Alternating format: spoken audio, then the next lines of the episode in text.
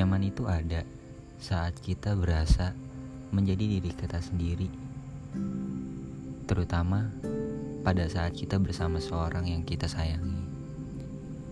Mungkin rasa nyaman itu memberikan kita sesuatu yang lebih, tapi saat rasa nyaman kamu belum ada pada seseorang, coba taruh rasa nyaman kamu kepada diri kamu sendiri.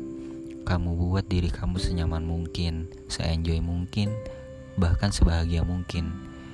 Karena pada dasarnya manusia itu lahir dengan keluh kesah. Saat kamu tidak mengontrol rasa nyaman kamu, kamu akan terbawa arus melihat seseorang yang lagi berduaan, melihat seseorang yang sedang asik chattingan dengan pacarnya, sahabatnya. Kamu akan terbawa arus, merasa paling manusia, yang paling tidak bisa bahagia. Janganlah menjadi seperti itu. Jadilah seseorang yang bisa mengontrol rasa nyamannya sebaik mungkin. Karena pada dasarnya rasa nyaman itu akan hadir ketika diri kita bisa membawanya.